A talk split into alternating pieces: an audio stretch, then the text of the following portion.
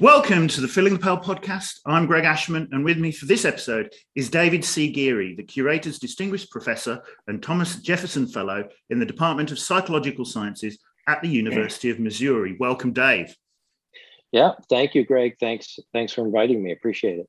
I've been very much looking forward to this um, for reasons that hopefully will become apparent as we talk. Okay, so okay. if the audience are familiar with your work, it will be due to your uh, evolutionary theory of educational psychology, I'm imagining. But before we get into that, uh, can you tell me a little bit about your background? So, how did you start out? Uh, you've got a very eclectic uh, biography, I noticed when researching the, the podcast. And how did it lead to grappling with issues relevant to education? Right. Um, so, yeah, I, I try to keep busy, so do a number of different things, as we might talk about later. But um, yeah, after I finished my undergraduate degree, um, I actually was interested in animal learning, but uh, the program I wanted to go to was closed. And hmm. so I wound up doing a master's degree in clinical child and school psychology and um, worked in uh, schools as an intern for a couple years and got a lot of experience with that. And so that that's how I got interested in kind of educational and learning issues generally. Um, then I went get get my PhD at uh, UC Riverside and was interested in just um, cognitive development, neuropsych development, hemispheric types of things, and got interested in evolution there when I was taking breath requirements in comparative psych and uh, physiological um, psychology, but didn't really do much with it in terms of mer- merging those together for about you know another 10 years or so or eight years. And the the key thing is the merging together of those two strands, right. isn't it? Um, so, I mean, I, I, read in your there's a little there's a nice you wrote a piece for Quillette um, late last year, and there's a nice little section where you talk about um, ancient Mesopotamians and um, and how uh, the ability to read and write and literacy might have been uh, an evolutionary advantage um, to those guys, but there weren't enough of them, and there hasn't been enough time, essentially, for for, for that to, to embed as a as something shaping evolution. Would I be right to sort of characterize it that way? Yeah, yeah, I I, I think so. I, I got into this um, in the 90s, started to think about this in the early 90s because it was fads going around whole language where kids would just learn language and literacy by immersing them in books and by, you know giving them exposure to those. Um, and the assumption was that, as you know, they would learn it in the same way that they've learned natural language.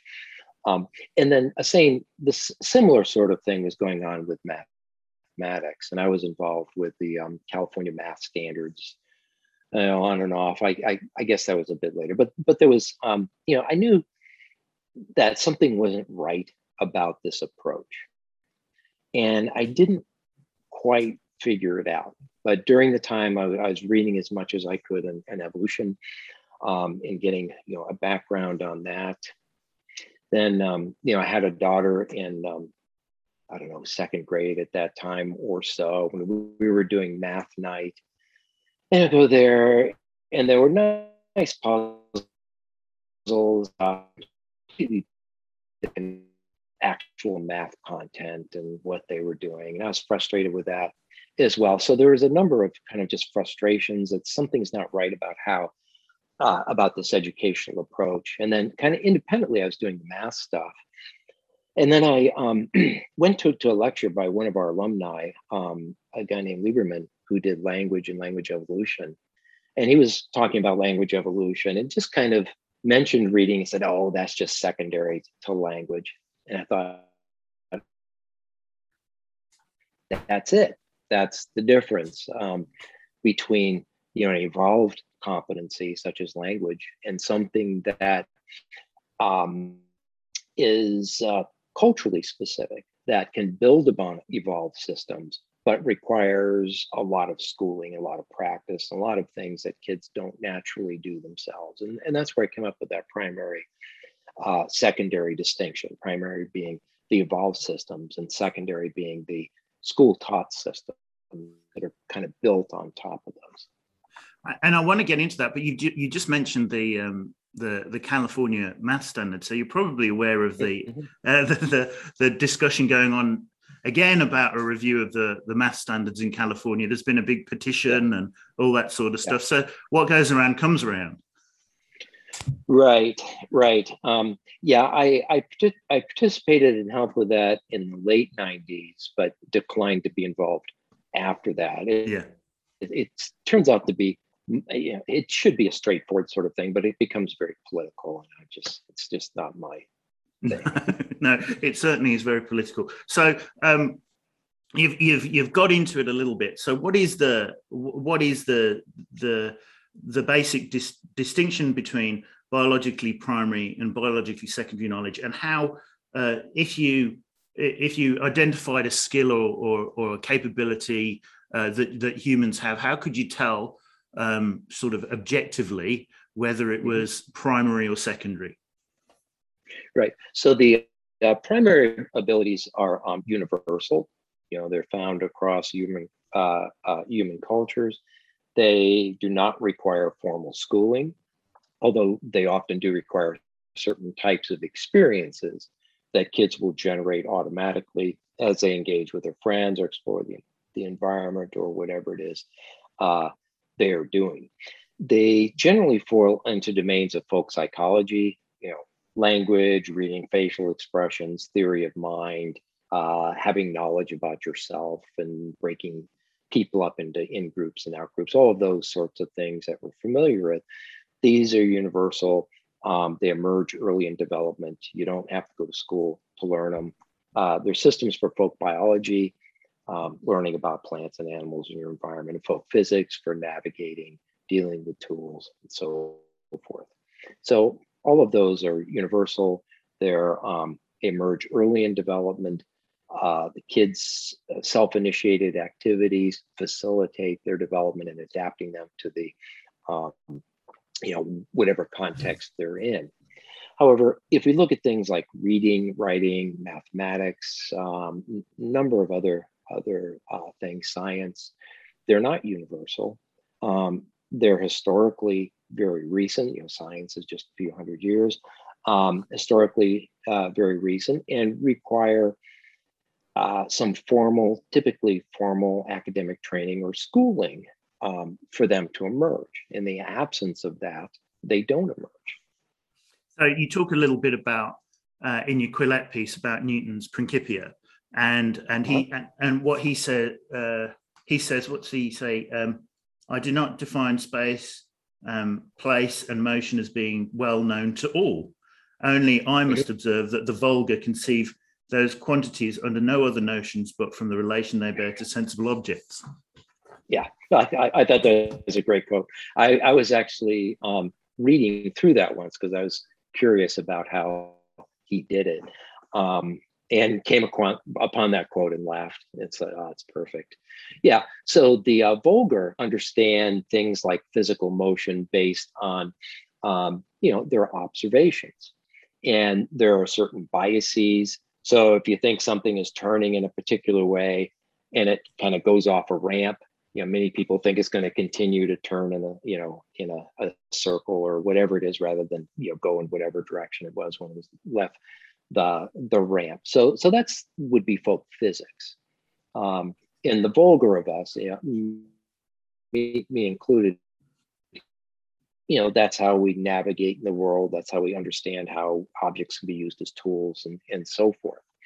Um, he went beyond that. He used uh, geometry proofs uh, mathematics to say that well we can explicitly understand you know the motion of bodies and and how that um, how that works explicitly not just by observation. And we can show that certain um, intuitive beliefs of the vulgar really don't fit.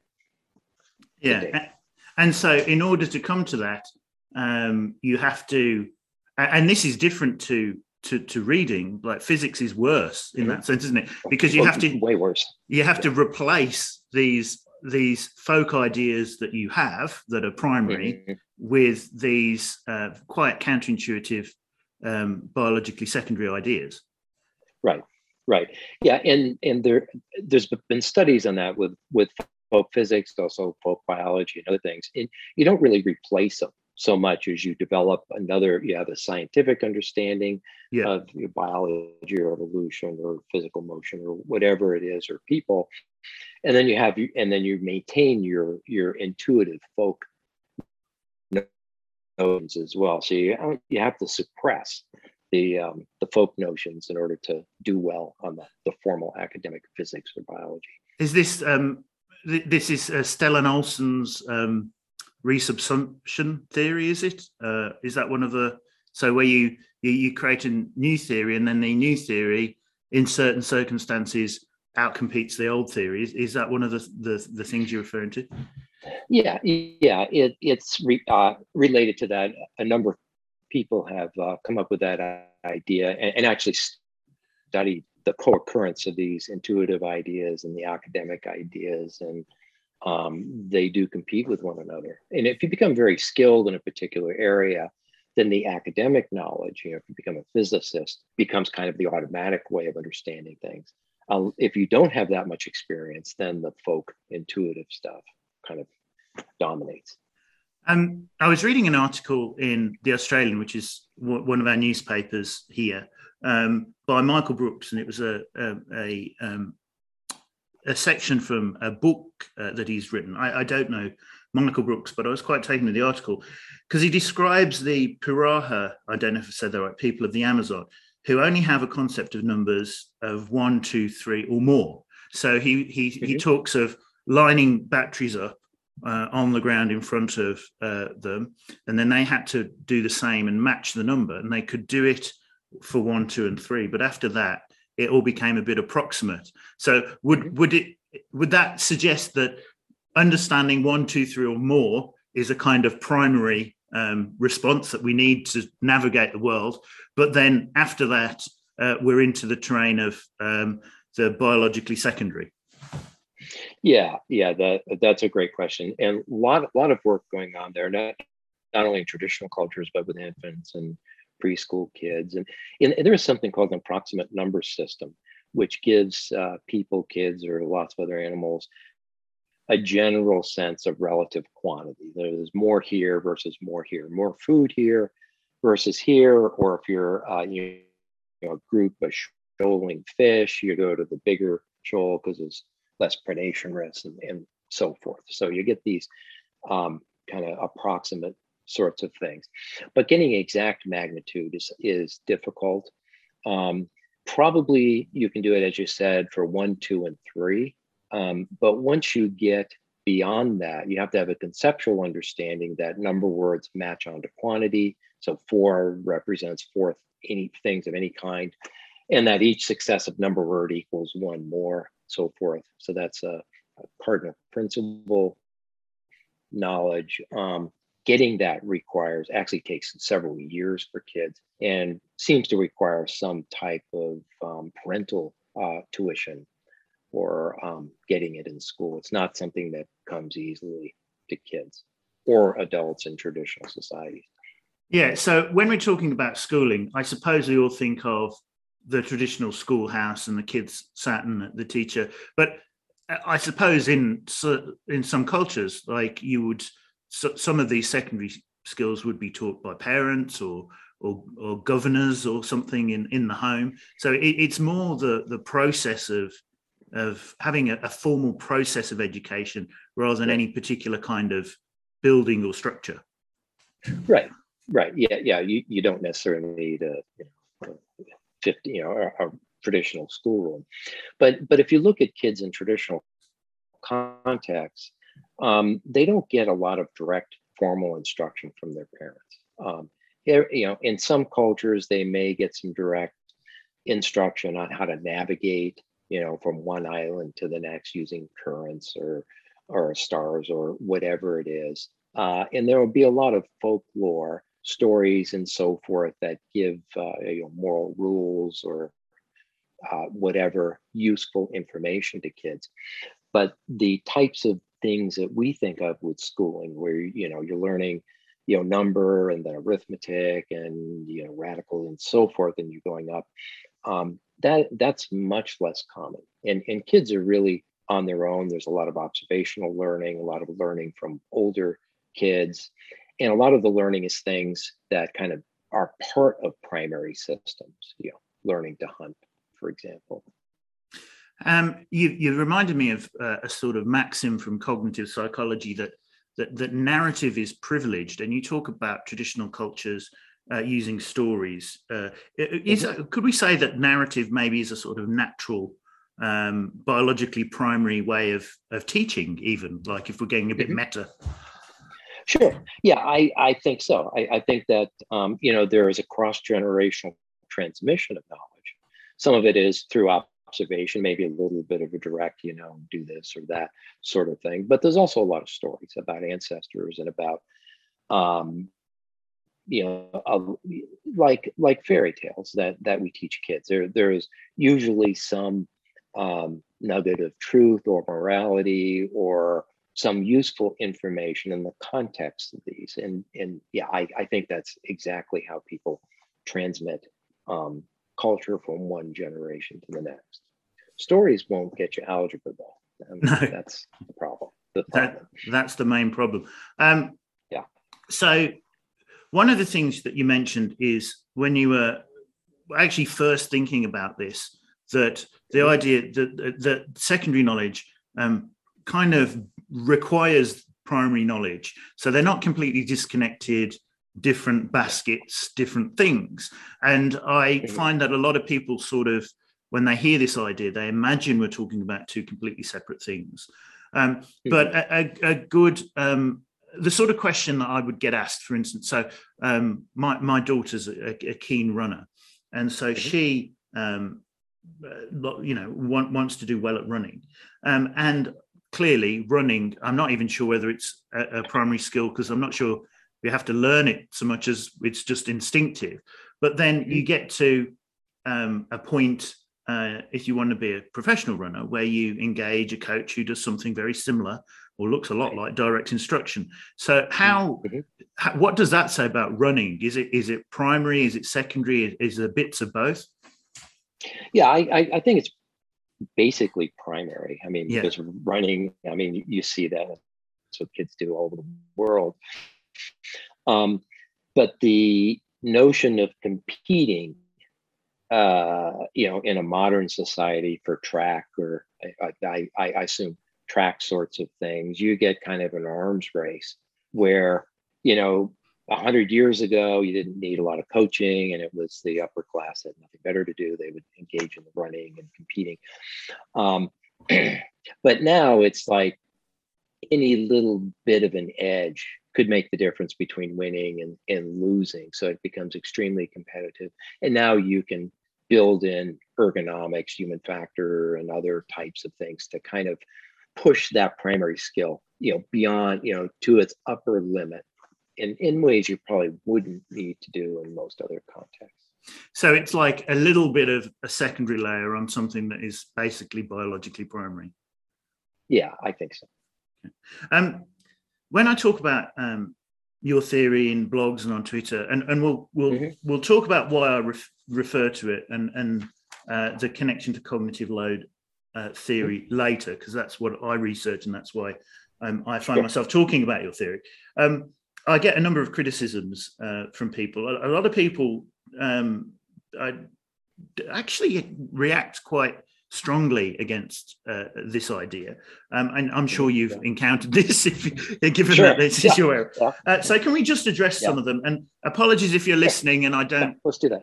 Apologies to the audience if you're listening and there's a, a criticism that I haven't thought of uh, that you wanted me to put, but let's have a look at some. So uh, one of the things that I'm told is actually that you have said um, and I don't know where it is from, but this is this is raised often that you have said that your uh, theory is not yet developed to the point where it has implications for education.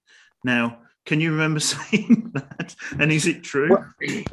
Well, um, yeah, I, I, you know I have there's there's two two sides to this. Yeah. Um, the one side, I probably did say things like that because yeah. I, I was concerned that this would become a fad. Yeah. in a not a very well done fad, not integrated with empirical work and so forth.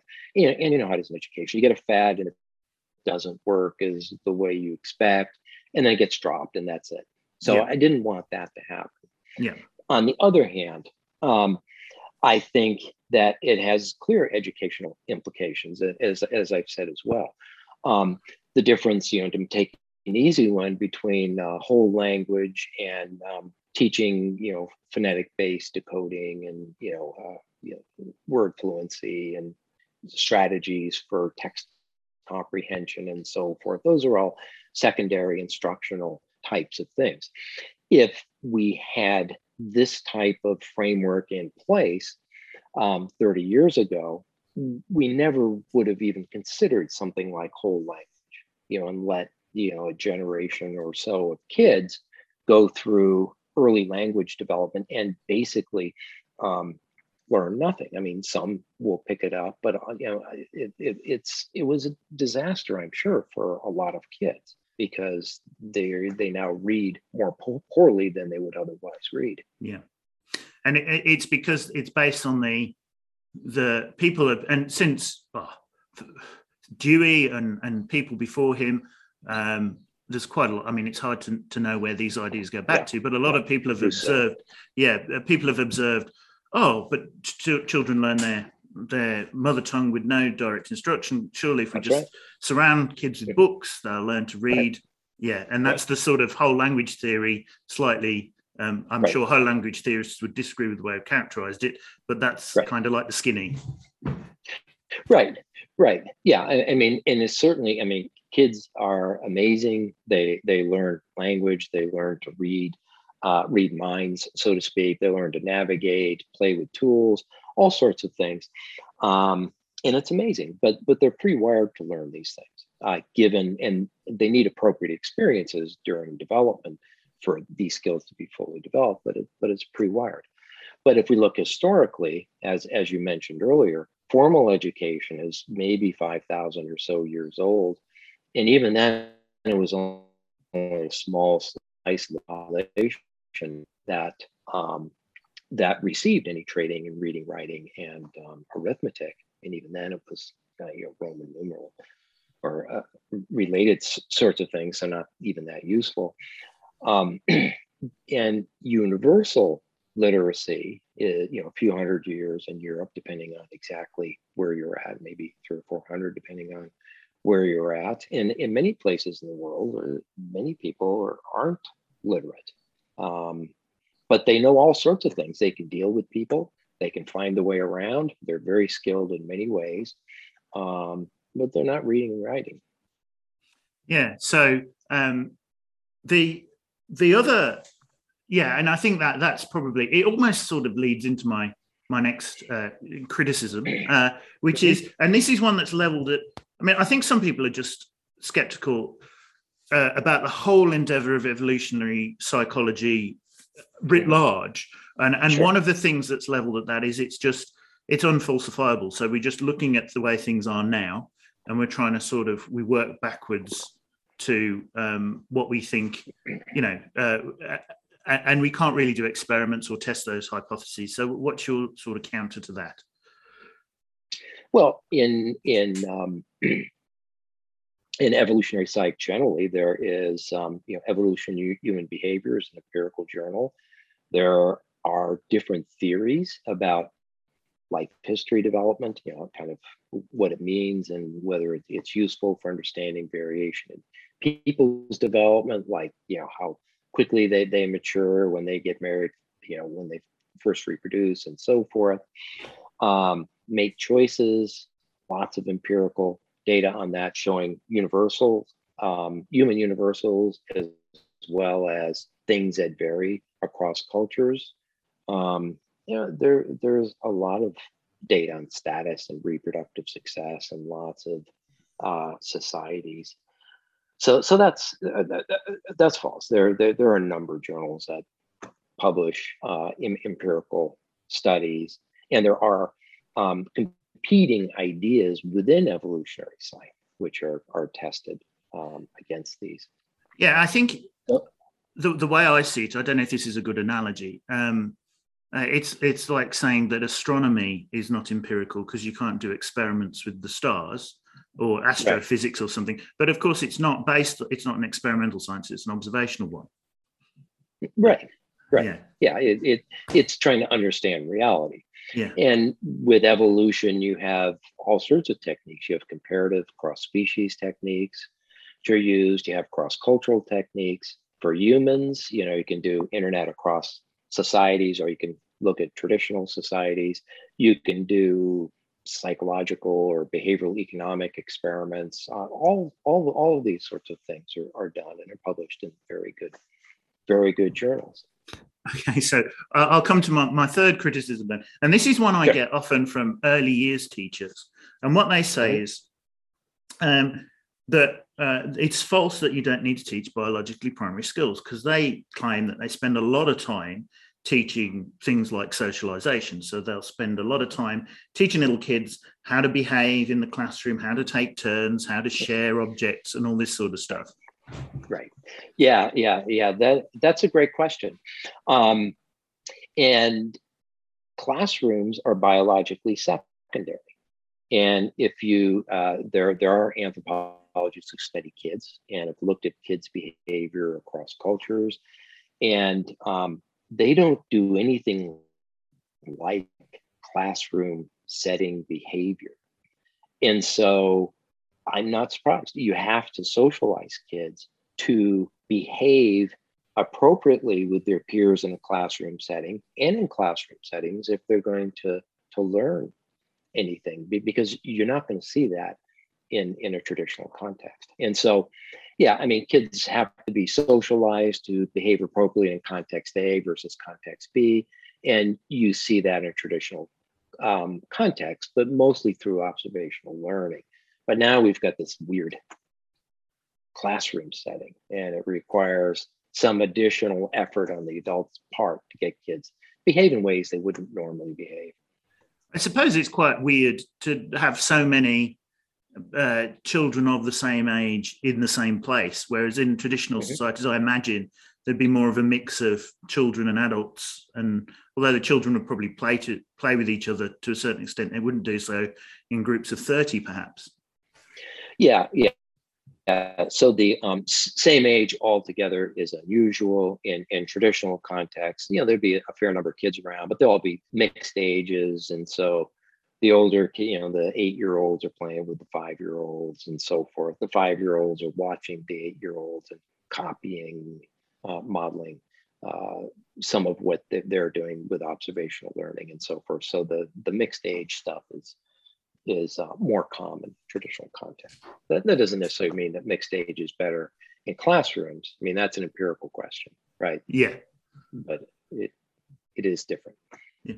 So um, the the way I came to um, biological primary and secondary um, knowledge and that distinction, knowledge, skills, capabilities, whatever, however we want to uh, describe them, is um, uh, I, I, got very interested in cognitive load theory. I started doing a, a PhD um, with uh, John Sweller as one of my PhD supervisors, Slava Kalyuga the other, and John. Um, brought in uh, this brought in this distinction. So cognitive load theory. I'll just I'll just expand a little bit for the um, the audience. Cognitive load theory has been around since the 80s, but mm-hmm. your theory has been incorporated into it um, more recently than that, and it's mm-hmm. it's done so because um, what John and his colleagues were finding was that the optimal ways of teaching things, and typically with with John's research, it started out with little algebra problems. So mm-hmm. the most um, effective way of teaching those things was through uh, worked examples, explicit teaching, um, and this conflicted in many people's minds with this natural idea, or this uh, well, natural idea. I know obvious idea that that we learn better through immersion, and he couldn't square that because clearly we do learn some things through immersion then your idea comes along and says, well, actually, there's two categories here. And the things we learn easily through immersion are biologically primary. And the things that we need this explicit instruction for Um, and it, could be that we learn biologically secondary things through immersion. It, it, could that could have been an empirical finding, but the fact that we find that different methods um, suit different types of knowledge uh, is is not a contradiction now because they are different types. So it could be that this method right. is better for this type and this method is better for that. So, what are your um, so essentially now your theory has become um, foundational, really, to cognitive load theory. Although it wasn't there in the 80s at the, the very start, mm-hmm. it's sort of the mm-hmm. first thing you have to think about before you start yeah. building these other bits in. So, what are your thoughts on that? And, and are you how familiar are you with with sort of John and cognitive load theory and that sort of thing? Oh yeah, I'm I'm, I'm a big fan of John uh, and, and, his work in, in cognitive load theory, and it, it fits very nicely. Um, yeah, one of the books I wrote was Origin of Mind, looking yeah. at brain and cognitive evolution and intelligence. And um, I kind of get to it toward the end there about how we use uh, the argument is things like working memory, intelligence, and so forth, is uh, evolved as a means to develop to cope with variation and change within a lifetime. So if you have a completely set inherent system, then you're well adapted to a very narrow range of things. Um, but if you deal with, but you need a system to deal with variation. You know, and people deal, uh, people of all over the world, different climates, different social groups, different social densities, different types of relationships between them. So, so there has to be some level of plasticity and learning there. Um, and so I argued that that these systems evolved to deal with novelty, uh, change, and so forth, and that um, that is why they are well. That is one reason why we can learn and generate secondary sorts of things because we evolve systems that are plastic and can think about things in different ways, in new ways, in novel ways. You can look at a um, you know uh, stones or other objects and think about mentally how they might be used as objects. For example you're not stuck with just one thing which is where where most primates and, and other other animals are. They're just kind of stuck. They can do this but that's it. But in any case so the uh, fluid intelligence working memory executive control and so forth for, for dealing with these sorts of things. But they also set up a system eventually that allowed us to um, generate uh, writing systems, uh, mathematics, and so forth. And um, I've argued or proposed that the same systems that were involved in certain people generating these systems And working memory, executive control are going to be necessary for the learning of that same knowledge. And so, with um, going back to the the folk physics sort of thing, so so you're looking at motion and trajectory, how things move. So you know how things actually move in the real world versus how intuitively you think they move. To fully understand actual movement, you have to suppress the folk biases. You know that's part of inhibition you know working memory is is in there and, and the, this whole cognitive system um, is part of that you know kind of kind of knock out your intuitive biases and try to explicitly understand things in a different novel way. And so it so i've argued um, even, even before i was actually that aware of cognitive load theory that that working memory and fluid iq are um, critical to biologically secondary learning. And then, it, you know, it, it turns out that the cognitive load research actually fits very nicely with that prediction. Okay, so um, yeah, so that that's that's interesting. You sort of prefigured it um, in terms of what you predicted um, the, the the cognitive systems that would be necessary in learning biologically secondary information. And then cognitive load theory comes along and says, actually, uh, these these cognitive systems, working memory, etc., are absolutely critical in learning this class of information. So the two things kind of tied up quite well. Right, right. Yeah, and, and and there's a lot of empirical research. I'm I'm aware of the math learning stuff and executive functions early on, working memory, are are, are critical to um, gains in math skills, secondary math skills from one year to the next. I mean, your prior knowledge is important as well, but but these domain general systems are, are critically important. Because we still have, I mean, I know I, I will avoid the politics of it all, but we've had um, you, have got the obviously California are, uh, reviewing their math standards again, but we've got uh, in Australia, um, which you're probably not aware of, but we are um, reviewing our curriculum, the entire thing, um, maths, English, okay. the whole thing. And um, I've been quite active um, in the area of the review of the science and the maths curriculum because mm-hmm. the the draft that they've put forward emphasizes in maths um, problem solving and learning how to solve problems, um, and emphasizes in um, science inquiry, learning, learning through investigating things. Which again, a little bit of that is sort of the the end point of where we're trying to get in a sequence of instruction. But learning right. through problem solving or learning through investigating seems to me to to go back to this misconception that we learn best through immersion um, and sets aside what we know about um, uh, about the need for explicit teaching. Right, right, yeah, yeah. So I think there's always the search in education, it seems, for a magic bullet that's going to jump kids ahead and get them at the sophisticated conceptual understanding of mathematics or the scientific method or whatever it might be. Um, unfortunately, that magic bullet doesn't exist. You have to kind of start from the beginning and build a solid foundation. Well, it's like you were saying with your daughter with running. With just doing it on her own, she can get so far. But to move beyond that level, she needs to explicitly change certain things um, that she's doing and has to practice and train a different way than than she would otherwise do.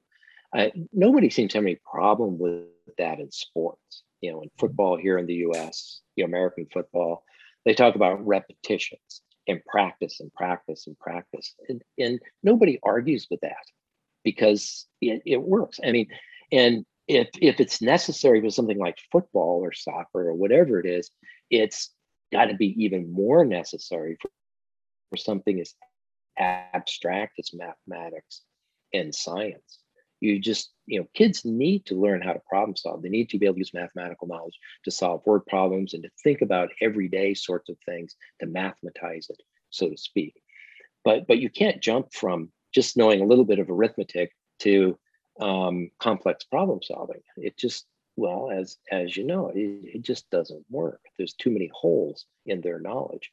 And um, you know, if they have to, if they don't have things automatized, you know, if their math facts memorized, their procedures memorized, and when they're solving the problems, they have to think about, they have to count on their fingers or do whatever it is, which eats up a lot of working memory, which undermines their ability to actually problem solve. yes, I wonder whether, I wonder whether we we accept it in sport because we can actually see, physically see what people are doing in a sporting um, environment. Whereas when when it comes to solving maths equations, it, a lot of it's going on in the head. Now, I I, right. I think one of the actual key uh, techniques of teaching is to make that a bit visible. So in my classroom, um, kids will work on mini whiteboards. They'll hold up each step as they go, and so on. But generally speaking, solving problems is is going on in the head, and because um, we can't see it like we can see someone jumping over a high jump or kicking a football. Mm-hmm. We mysticize it a little bit more. I don't know. Is there is there yeah. possibly some potential in that? Yeah, yeah. So you you can't see it. I mean, so you you can see how you know how somebody's uh, jumping or running, and, and, it's easy to correct. Um, but with the cognitive stuff, you get the output. You know how long it takes, what kind of errors they make, you know whether they get it correct or not. And so the degrees of freedom in terms of inferring what's going on in there is a lot larger, as you said. And so so we tend to instead we tend to just jump to expert performance and say well expert performance looks like this So this is what right. we need to get students doing. Right. Yeah. Right. Yeah. I, I, I, I think that's exactly right. They, they want to jump them up as fast as possible to expert performance so they can have all these applied problem solving skills, as you said. Um, and they, you know, don't understand. Well, e- even with football players or runners or whatever, they've been doing this probably for years, starting with little league or, you know, when they're little kids and doing whatever it is. So, so they've been learning all along. And then when they get to be adolescents, some of them are pretty good and stick with it. Um, so I think people forget that um, or, or don't think of it. I don't know. Now, um, I mentioned already, um, and I wanted to get into this at this point, your, your Quillette piece, um, which you wrote, I think it was last November, I think. Um, and um, it, it was, you were concerned, I, I believe, uh, it comes across in the article. You're concerned about the impact of um, of, of, lockdown and the measures that mm-hmm. lockdown um, we'd taken because of lockdown. They impacted on education, right? And right. how this might affect things. Would you just like to basically talk us through uh, that a little bit? What your concerns are around how lockdown might have affected students? Right. So if if we think, you know, if, if we make this distinction, if, if you give us that as a primary, some things that kids learn pretty easily, automatically, other things they're not going to learn unless they have some type of structured environment and curriculum and so forth. And that um, these skills take many years to develop. And we actually know they backslide over the summer. Uh, and you have to practice and stay engaged with it.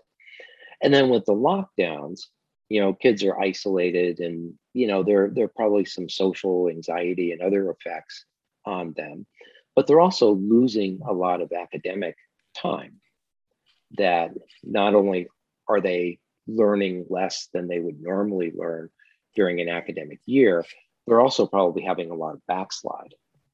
Now, some parents who are sophisticated, um, have access to tutors or whatever it is, can compensate for that. Other parents, you know, they're working, they don't have internet access or whatever, aren't going to be able to compensate for that. And if the kids aren't engaging with this material, they're just not going to get it. It's not going to happen.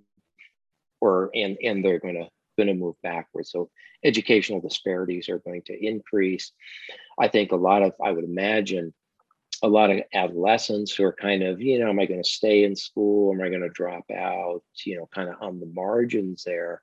I think we're going to lose a lot of those those adolescents. They're just not going to go back because it's going to be even harder now to go back because they have to make up what they missed or what they the the ground they lost by not being as engaged academically and learn this new material. So, it, you know, it's um, I think it's going to be a big issue, especially for but for the lower achieving kids and kids who don't have parents who can kind of really make up for what they've lost because economic activity uh, i mean let's set set aside um, you know the the the, the rewards of uh, uh, an education the sort of um, cultural yeah. rewards the ability to go and appreciate uh, different kinds of music or or literature or whatever but just mm-hmm. in terms of the economics our societies in the US, Australia, the UK, places like that, they are really built around these biologically secondary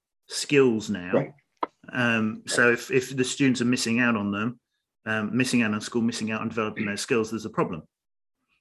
Oh yeah, yeah, it, it's it's a big problem in terms of uh, employability. Later on, you know, kids with poor reading and poor math skills are more likely to be unemployed, or sporadically employed, uh, lower wages, the ability to um, move up to become a manager. For example, you have to have some organization, you have to have some math skills, you have to figure out how many hours, and you know, you just have to have some basic skills. So all of that is going to be compromised for a lot of kids. So it's a, you know, it's a long-term, potentially lifelong economic issue and then just dealing with everyday things like you know you have medication understanding how often to take it you know taking it four times a day doesn't mean you take it all four in the morning you take one every six hours or you know, just things that a lot of people would just take for granted. There are a lot of folks who aren't very numerate, which can be 20% of the population or so, who don't understand these things. And their, you know, their, their lives are um, compromised. So we've talked this i'm coming up to my final question which is similar to the the, sure. the question I, I, ask a lot of my um, mm-hmm. guests mm-hmm. but i'm going to sort of frame it a little bit around we've talked about um, whole language and uh, how that was a bit of a disaster mm-hmm. um, we've talked about also mm-hmm. um, well i've alluded to i don't think i've said it explicitly the, the cyclical nature you, you mentioned fans the cyclical nature of yeah. what happens in education where you know now uh, we're rewriting our uh, curriculum in australia with it putting these ideas back in so i suppose and this is a difficult question how do we how do we get out of all this how, how do we um, stop the cycle get off the merry-go-round and actually start to build a more uh, substantively based approach to education yeah that that is a great question and there's lots of of components to it. Um, I think, you know, obviously empirical, having a scientific basis uh, to things, you know, doing experiments like John and, and folks like you do, looking at worked examples, um, reducing working memory load, trying different types of intervention um, or instructional approaches. Obviously, um, you need to have that, uh, I think. Um, I think having this evolutionary framework is uh, potentially very useful because one, it gets you to stop thinking about using folk intuitive ideas. You know, your intuitive idea is people like to socialize and be socially immersed in things and they learn this way and they like to discover things on their own because that's what little kids do and they do it's absolutely true um, and if you don't have this distinction you make the reasonable assumption that well you know that's uh, how it's going to work in school as well. But if you say, well, you know, all of these things are historically very recent in evolutionary perspective, and the um, the desire for universal high levels of education is really very, very recent, you know, 150 years, or depending on what what country you're in. Um, and we cannot assume that kids have the cognitive kind of pre-preparation for that to occur early for them and we also cannot assume that they're going to be motivated to learn mathematics or you know literature or whatever in the same way they're motivated to hang out with their friends and you know play or whatever it is um, they're doing. And and so we, we would stop all the intuitive assumptions about immersion and inquiry reading and say well you know if it's secondary then we can't make any of these assumptions because at the limit, we know nothing about what would be important other than one, they need to be explicitly told the content because they're not going to discover it on their own. And two, we know that working memory demands are going to be important. The instructional stuff needs to take this into, into um, consideration and that we need to start, you know, with phonemic awareness, word decoding, basic sorts of skills early on, number counting, arithmetic, in math, uh, and so forth. But a lot of the secondary stuff becomes empirical questions. So, so like, okay, what works best for kids with a lot of working memory versus less working memory, or a lot of prior knowledge versus not as much prior knowledge? And, and, and these are all testable in classroom or lab settings. So, so we need to. And, no, go on. Yeah, and you know, and I, you know, there, there has to be a mindset that there is we can't make all these assumptions we can't run a field based on our experiences our intuitive understanding or observations or whatever it is a lot the field is basically run on folk intuitions yeah you know the same intuitions that people would get in a traditional society about how kids learn and do things taking it and putting it transferring it to classrooms and it it just doesn't work for most kids most of the time. So we need to get out there. Uh, we need to tell mm-hmm. people um, about this distinction so that they can, they've got a tool for thinking about why right. um, natural right. forms of learning um, are different to what happens in, in the classroom and um, their and models of motivation and everything that goes with it. Right. Right. Yeah. And, and the assumption that kids are going to be naturally motivated to learn mathematics or whatever just makes no sense. I mean, a few people might find it interesting after they've get, gotten into it and they figure out they're pretty good at it. Um, but mo- most kids are going to be less motivated to learn it than they need to learn it. So you just can't rely on uh, internal motivation. Great. Well, thank you very much, um, Dave. I really appreciated this chat. I'm, I'm, thinking the audience will be very interested uh, to listen to this good. one. So thank you for your time good. today. Um, and maybe we'll, we'll, we'll chat again. Sure, sure. Anytime. I, I, I enjoyed it and I appreciate the chance to uh, to talk. Thank you.